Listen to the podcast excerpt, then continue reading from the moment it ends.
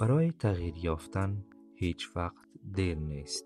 می توانیم هر زمان زندگی و خودمان را تغییر دهیم.